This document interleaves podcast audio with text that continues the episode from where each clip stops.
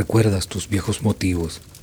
En esa casa extraña, olor a jazmín molido, rodeado de personas ajenas que solo te conocen dormido, sintiéndome otro en medio del ruido, solo, rodeado de muchos, fugado sin perder la esencia, ceguera de sustancia muerta, a quien teme a la pobreza y la riqueza, o se debate entre droga y delincuencia, mientras algunos sufren por el pan del día, trampa del deseo no consumida.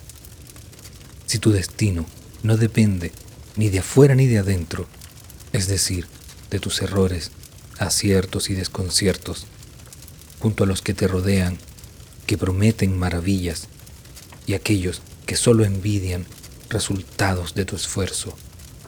Me niego a pensar que esto es azar sin más que hacer, que estoy flotando a merced del viento del sur del mundo.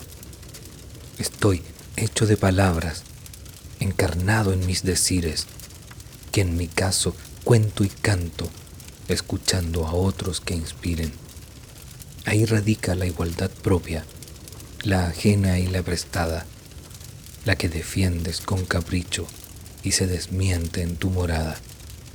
No hay para todos, sino para cada uno, demonios que agitan la vida dormida, aguja que pasa del pajar al zapato, que nombró el cuento de la bella maldita.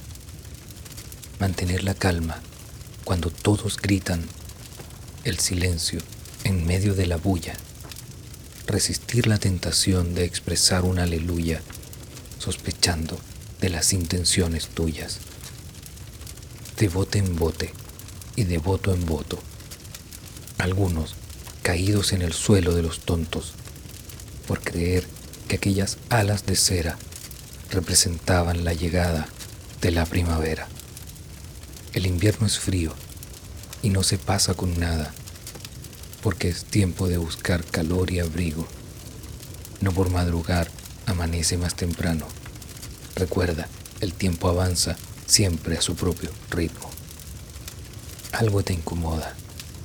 Es una inquietud que no logras señalar con exactitud. Eso que rodeas dando vueltas y vueltas, como el perro que revisa el lugar cuando se echa. ¿Cuál es tu hueso? Aquel mal roído. ¿Cuál es tu duda, tu dolor parido? La vida del despierto es vida de sufrido. La muerte del silencio cuando no hay más ladridos. La verdad está en las manos, adelante, mientras todo lo que brilla te deslumbra. Fallar no es pecado, es estandarte de haberse atrevido a andar en la penumbra.